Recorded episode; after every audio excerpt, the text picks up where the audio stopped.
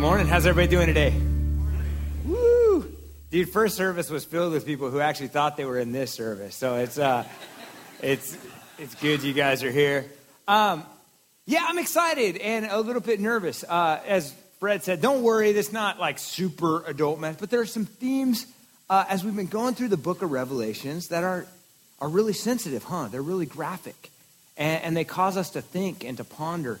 And this is going to be one of those weeks. As we dive into God's word, it challenges us, at least it challenges me, to see purity in life with him. Last week we jumped in, we were in Revelation 16, right? And Revelation 16 is the beginning of kind of God's final judgment unleashed on earth. And in this image that we see in chapter 16, it's really this vast destruction across all of humanity, right? It's creation, it's humans, it's the entire world, that nobody is going to be left not affected by this. But as Pastor Ron shared last week, what we see in verse 16 is actually the same judgment we see in verse 17 and 18. They're just different perspectives. It's looking at the same story kind of from a different point of view. So last week we see really the judgment of God on all the world. And this week it gets more specific. We see the judgment of God specifically focused on all of the things of the world that pull us away from God. All of the false religions, all the false ideologies, all the idols that we put in our life that actually keep us from experiencing the fullness of relationship with God. And if you were here with us a couple weeks ago, I was when we were teaching through Revelation chapter 14, you're going to notice a lot of themes between then and today. Revelation 14 really describes all of these things of the world as the city of Babylon. It uses that as an illustration. And if you remember right, we talked about how attractive Babylon really is, how sexy so many of these things are. Yet in chapter 14, it says, hey, watch out.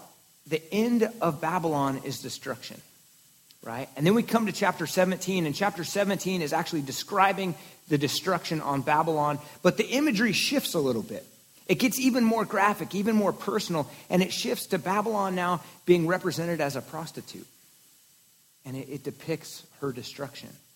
And I was thinking about this this week of why the image of a prostitute? And I was just really struck with how personal and how kind of gut emotional that is, right? I mean, think of it this way. Imagine, and maybe for some of you, this won't be hard to imagine. Imagine you're on your wedding night and you've just married the person of your dreams, right? Your friends, your family all came to the wedding. You've got this great honeymoon. Then the next day, your spouse gets up and decides to go across town and pick up a prostitute and takes that prostitute and has sex with that prostitute and then brings that prostitute actually back to your house and says, hey, honey, is it cool with you if maybe they stay in our spare bedroom? You know, just for a little while they get on their feet. And then a couple months go by and they go, oh, you know what? We've got this huge bed in our bedroom. Why don't we bring them into the bedroom with us? That would be great. Wouldn't that be nice? And years later, they're at your school, your kids' like school plays, and they're picking your kid up from school, right? We hear that image, and it gets at least for me, it gets at somewhere deep, right? It's dirty and it's shameful and it's ugly, and we hear that and we go, no, that's wrong. Yet I think that's the image God wants us to have in our mind when we do anything other than put our faith in him. Throughout Scripture, he's defined a relationship for us, an intimacy. That's the only kind of relationship that we have here on earth that could even describe it is a marriage relationship, right? True intimacy of two people coming in union with each other. And God says, I want to have that kind of relationship with you. And when we do anything contrary to him, it's as dirty and shameful as us committing adultery, as sleeping with a prostitute. And that's the image that we see played out here in the book of Revelation, a very graphic image. So we're going to read this passage, but as I was kind of looking at it this week in my office, I was like studying it, and I'm looking at it, and I'm just keep reading the passage, and I'm having a hard time getting all the pieces together, right? So I actually had to start drawing it out, because there's just a lot of moving pieces. So I thought, obviously, we need a flannel graph to depict this, but we couldn't find one, so we had to make our own. Anyway, so I'm going to be putting stuff up here, and hopefully that kind of helps us just think through the pictures of what's going on here. All right, so it starts here. It says, then one of the seven angels who had the seven bowls came and said to me. So In chapter 16, there's these seven bulls that are unleashed of kind of God's judgment. And one of these angels who unleashes the seven bulls comes to John and shows him this vision. He says, come and I will show you the judgment of the great prostitute. It's all right. We got her here. Bring her down a little bit. All right. Who is seated on many waters. And we'll talk about this in just a second, what that represents. And with whom all the kings of the earth have committed sexual immorality. So here you've got all the kings of the earth coming to her, that she is this kind of incredibly seductress woman. And whom with the wine of, whose sexual immorality the dwellers of the earth have become drunk. So we see the kings coming to her. We see all the dwellers of the earth. And all the people of all places are coming to her, both rich, poor, powerful, powerless, are coming to her and are drinking from the cup of her sexual immorality. And then he, again, this is talking about the angel, carried me away in the spirit into the wilderness. And I saw the woman sitting on a scarlet beast. All right, there's our scarlet beast for us today. And the beast was full of blasphemous names. All right, so there's those blasphemous names. And it had 7 heads and 10 horns. So this starts getting a little bit more complex here, right? So we got our 7 heads there. All right. Somewhere we got, horns are over here. Just kind of put these willy-nilly there. All right. And the woman was arrayed in purple and scarlet and adorned with gold and jewels and pearls. So the image we see here is a woman who has become very rich, very wealthy, and powerful in this partnership that she has with this beast. She has clothes on, trust me. And holding in her hand is a golden cup full of the abominations and the impurity of her sexual immorality. So this cup is powerful, and it's filled with just all the evilness and the brokenness and the ugliness and the lies of our world. And on her forehead was written a name of mystery, Babylon the Great, mother of prostitutes and the earth's abomination. And I saw the woman drunk with the blood of the saints, with the blood of the martyrs of Jesus. So here we see this cup of sexual immorality is not just of the evilness of this world. It's not just that she tempts people to do bad things, but in her very essence, everything she's about is actually destroying and killing and pulling people away from God. And that she's drunk on that. She's find great pleasure and thrives on that. And when I saw her, again, I being John here, when I saw her, I marveled greatly. But the angel said to me, why do you marvel?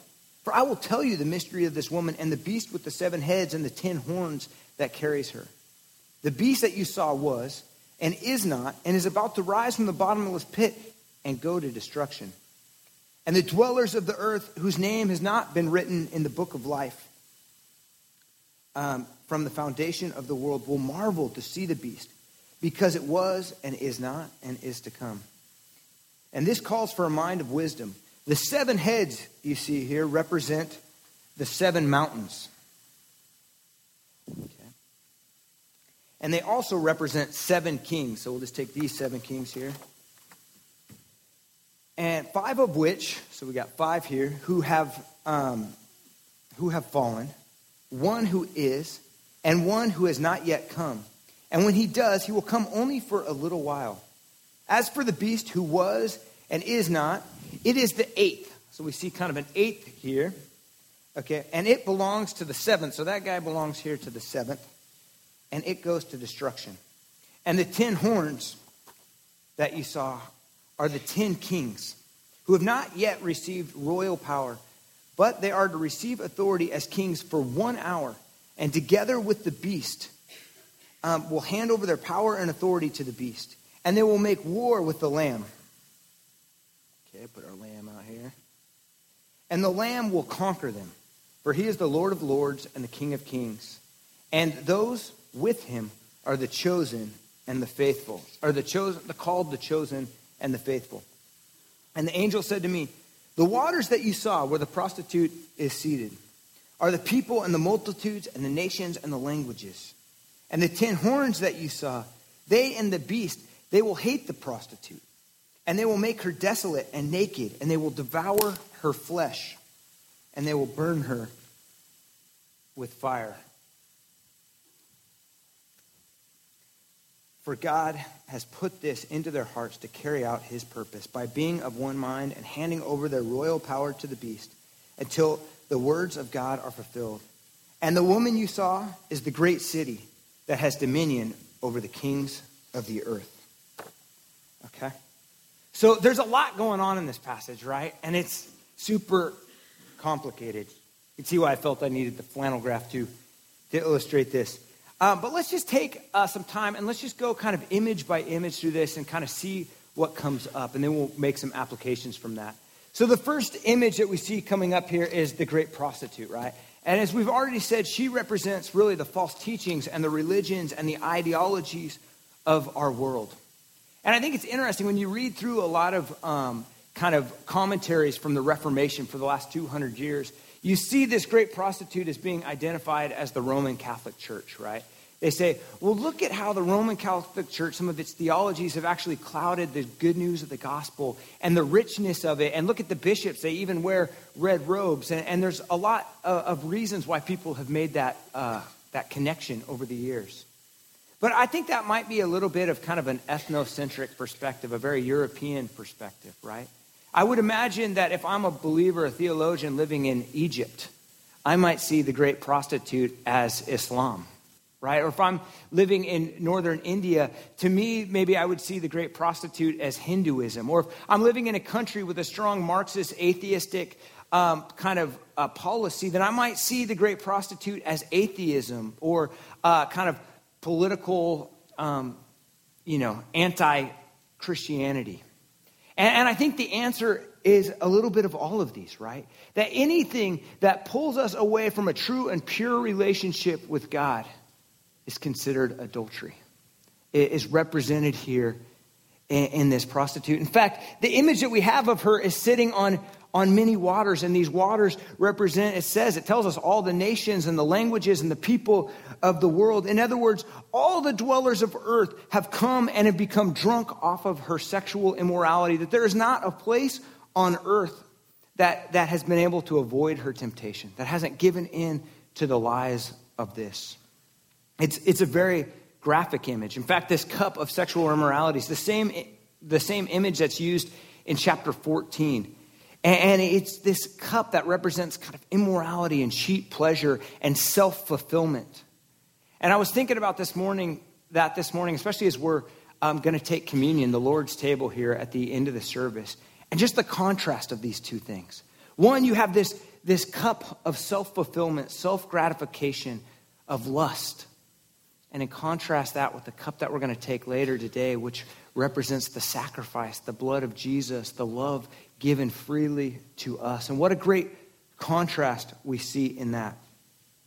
But this cup that the prostitute offers is attractive, right? We talked about that a little bit again in chapter 14, that it's sexy, it's attractive, it pulls us in. In fact, it points out, I think, the brokenness of every culture, of every place, of all time, that there has never been a culture or a nation on earth that has fully been able to avoid this, that all of us, no matter where we're from, no matter where we've lived, no matter who we are, we are in a world that has given in to the lies of the prostitute. And so that should be sobering to us. That should be reminding just of the ugliness of it. When this chapter starts, it almost seems like a festive scene, right? You've got this great prostitute, and you've got all the drinking of sexual immorality and the nations and the people, and everybody's kind of gathered around here. And it reminds me maybe of the pictures, maybe some of you have seen on Facebook, right? The pictures that typically are taken about 2 a.m. at the club, and there's partying and fun. And you can imagine that when they took those pictures, of different people that you might know, and they took those pictures at 2 a.m, everything seems so fulfilling and so happy. But when you look at those pictures kind of from sober eyes, and you look into the eyes of the people in those pictures, so often there seems to be just kind of an emptiness, right? Kind of a hollowness to that scene, to that joy, to that pleasure.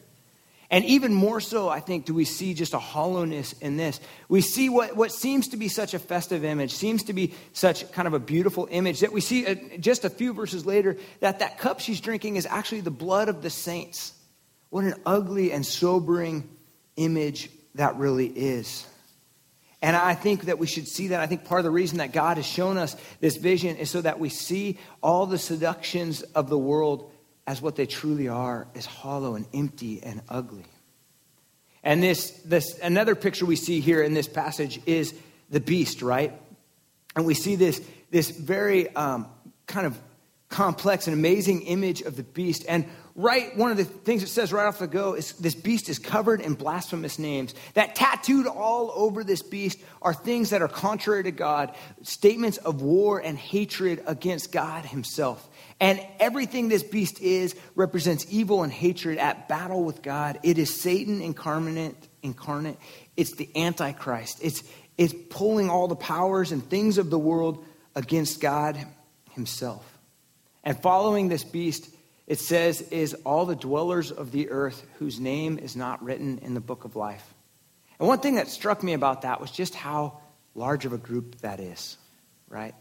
I like to think of this group just as like serial killers and child abusers and people who cut me off in traffic, right? That's kind of who this group represents. But I think this group represents more than that. It represents people I respect, people I care about, people I trust, people I think are good people. That anyone who is not in relationship with God himself, anyone who is bought into the lies of the world is following the beast. And what we see here is we really see two groups of humans, two groups of people, right? We see the group that's following the beast, and then we see the group that's following the Lamb, those who are chosen, who are called, and who are faithful. And I think it should make all of us ask that question of, which group am I in? Am I following the Lamb, or am I following the beast and the prostitute? Another thing we see here is just this image of wealth and power, right? It's represented in kind of the purple clothes and the jewelry and all the nations of the world kind of coming, the kings of the world coming. And what we see here is this allegiance between the prostitute and the beast has been a very profitable endeavor for both of them. It's worked well that by combining the kind of political power of the world and by combining the religious, ideological powers of the world, that together they've become very powerful. A lot of my friends who maybe are antagonistic to religion in general, I've heard them make this argument that religion is just the tool of government, right? And it's the tool to manipulate people. And I think there's a lot of truth to that, actually. That so often we see that religion and politics, they come together to manipulate people, to actually pull people away from God. In fact, I think that might be part of the reason, if you ever notice, if you travel around to big cities of the world, so often the two most ornate buildings in any city are what? They're the religious buildings and the political buildings, right? It's the courthouse and the temple, or the courthouse and the church. And because this is a very lucrative connection for these two to come together, and that they're going to turn their power directly against God. Yet the power we see in the prostitute is actually a very false power. In some ways, she's actually the victim in this story, right? That she comes with such great power and she tempts and draws all the nations, all the people of the world, and all the kings are going to her. But in the end, she's left in the desert, devoured and burned and stripped naked. And I think that reminds us that while this seduction is so powerful in our life, that it is actually very vulnerable to the plan of God, that God will win. There's some other things we see here, right? Is we see these seven mountains. And for most of us, this probably seems a little bit strange. It probably doesn't quite, make sense for us. But Rome, throughout ancient history and throughout the writings of this time, Rome was described as the city on seven hills, or the city on seven mountains. And so I think when people read this, they would have focused right in on this being a representation of Rome.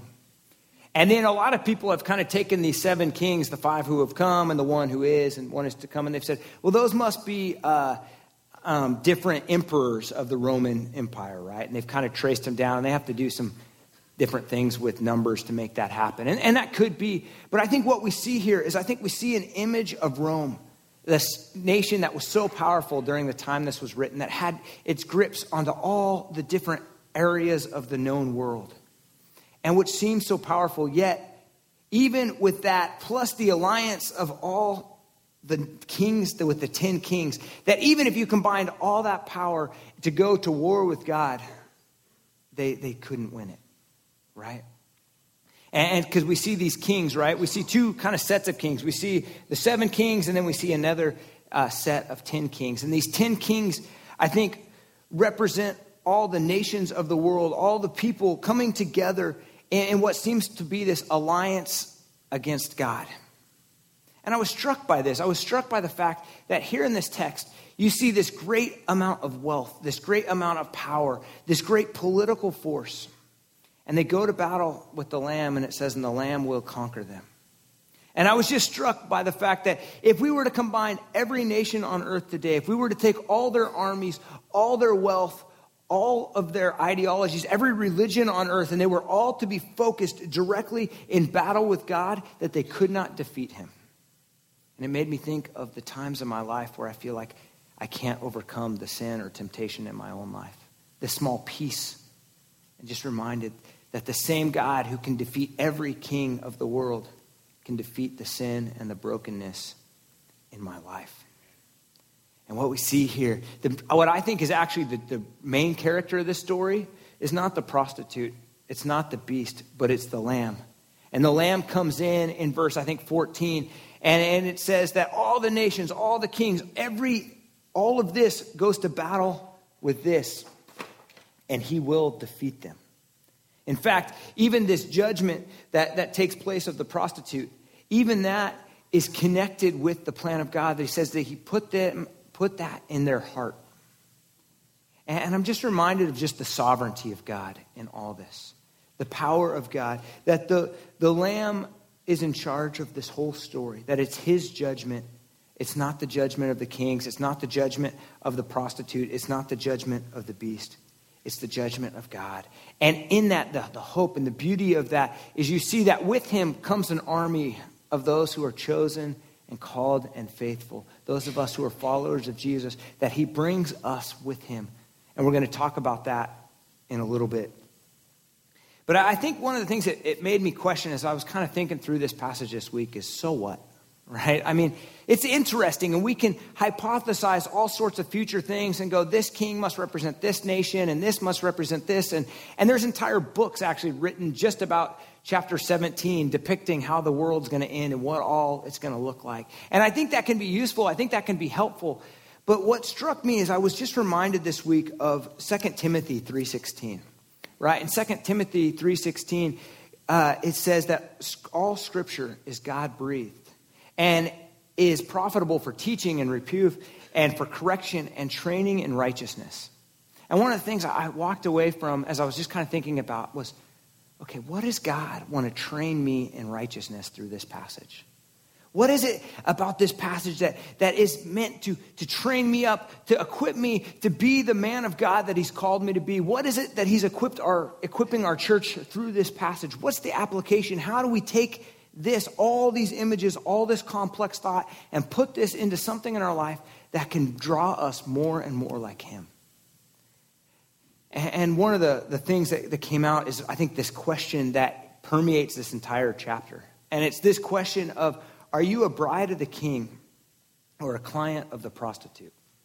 Right? I mean, that's kind of the underlying question here. Are we people who are in tight relationship with the Lamb, that we are experiencing the fullness of what he's called for us, or are we lined up at the brothel? Right? It's a graphic image. It's an image that's used throughout Scripture over and over. From the very beginning of Scripture, we see this image of God, the perfect God, drawing people into relationship with him. Yet we also see this image throughout Scripture of God's people going, yeah, that's great. I love that intimacy. But what about this over here? These idols over here sure look nice. Yeah, I know that you're God and you've taken care of us in the past, but how about this? And we see that play out even into our own lives.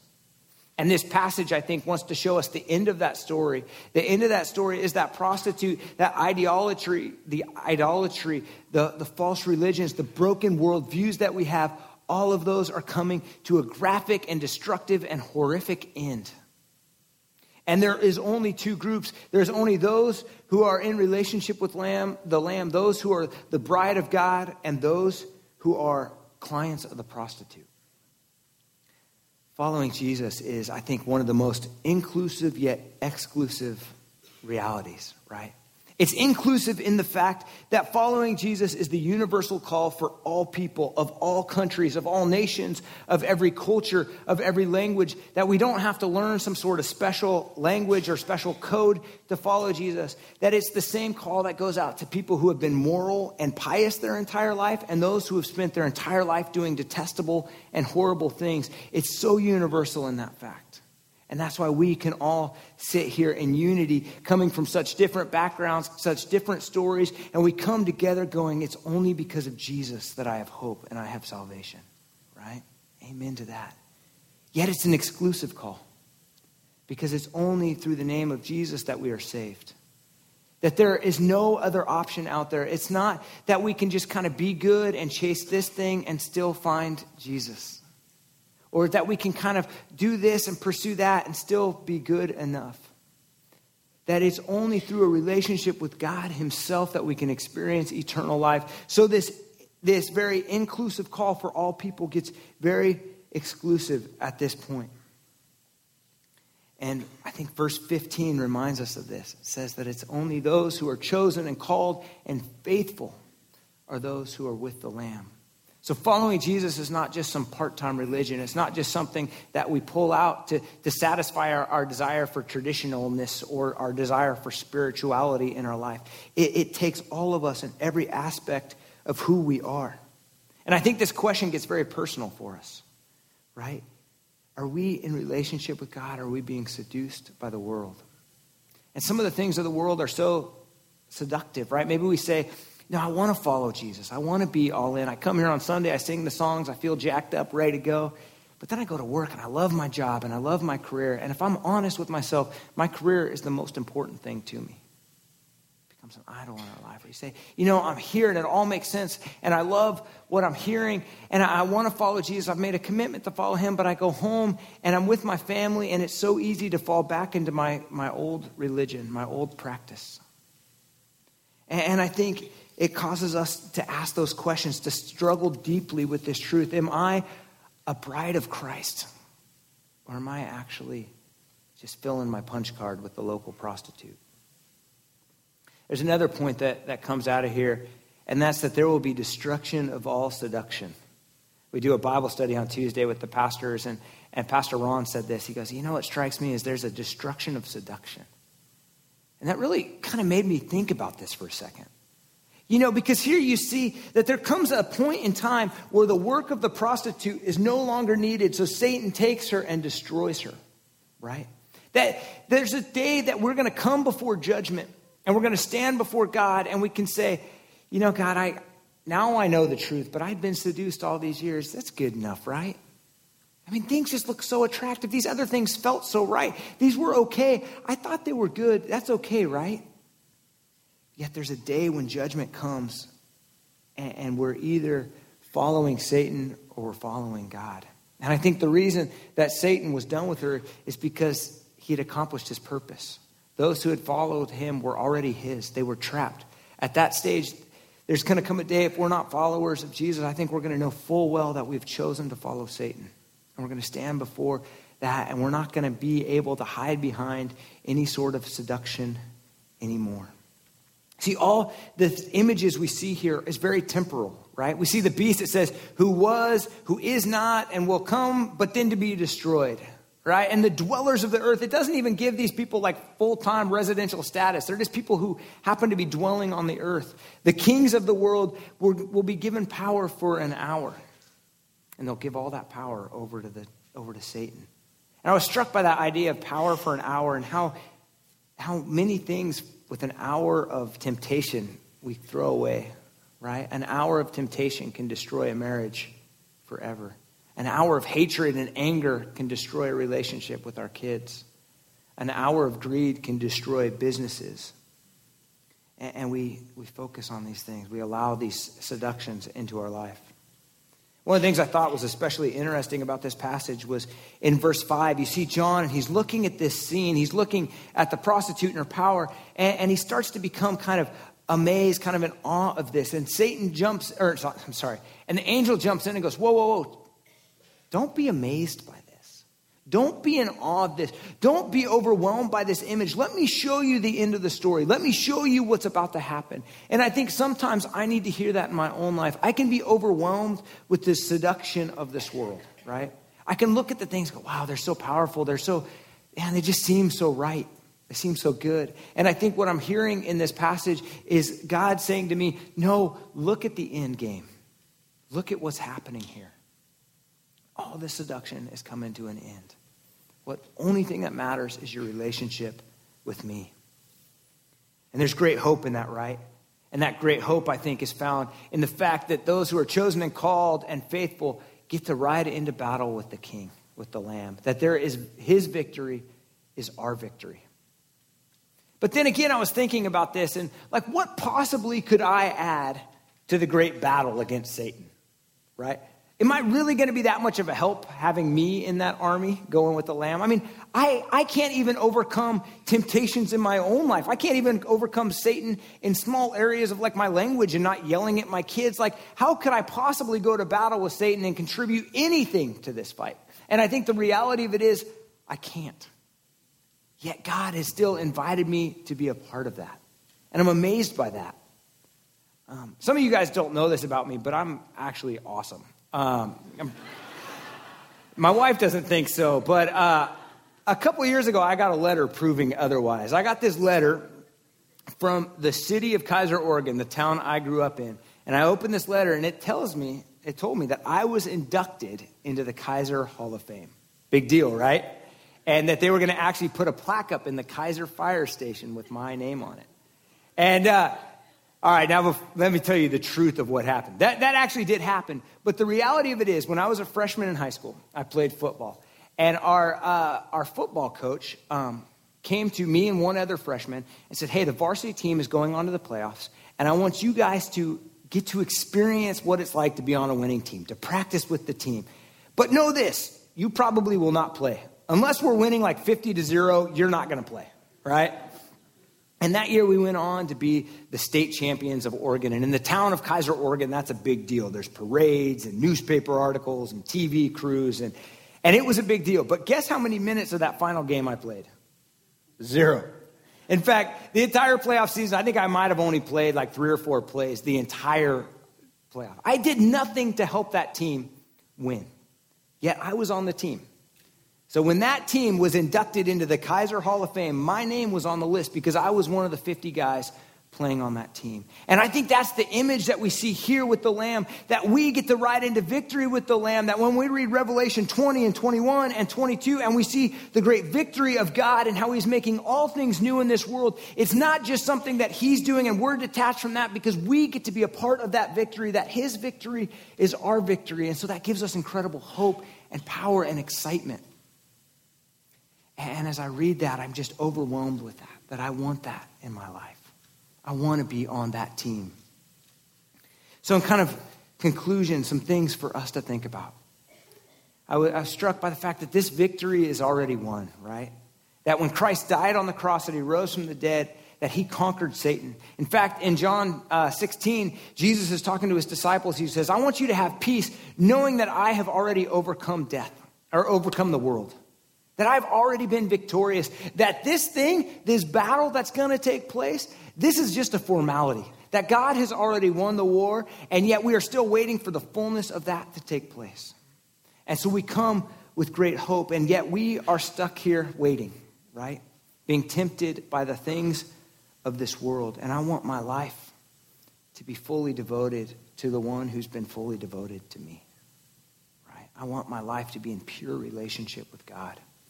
So we're going to sing a song here, and during that song, I think is a great time for us just to ask those questions, if you are not a follower of Jesus, maybe this time to really wrestle with that. Say, Jesus, I want to be a follower of you. Or if you are a follower of Jesus yet, we've been standing in line at the brothel. Maybe now is the time to say, okay, I want you to have all of me. Then after that, we're going to take communion together as a church and just reflect on the victory that Jesus has had. So let's pray. God, you are the only one who is pure. You are the only one who is right. You are the only one who could give salvation. God, you are victorious. So we pray that we see the brokenness of our world. We see the lies that are all around us as just that, as lies and filthy and dirty. And the only thing pure is you. And help us to see that in every decision, every moment of our life. Help us to see that in our relationships with each other, in our relationships with our families. Help us to see it just in our worship and our devotion to you. In Jesus' name.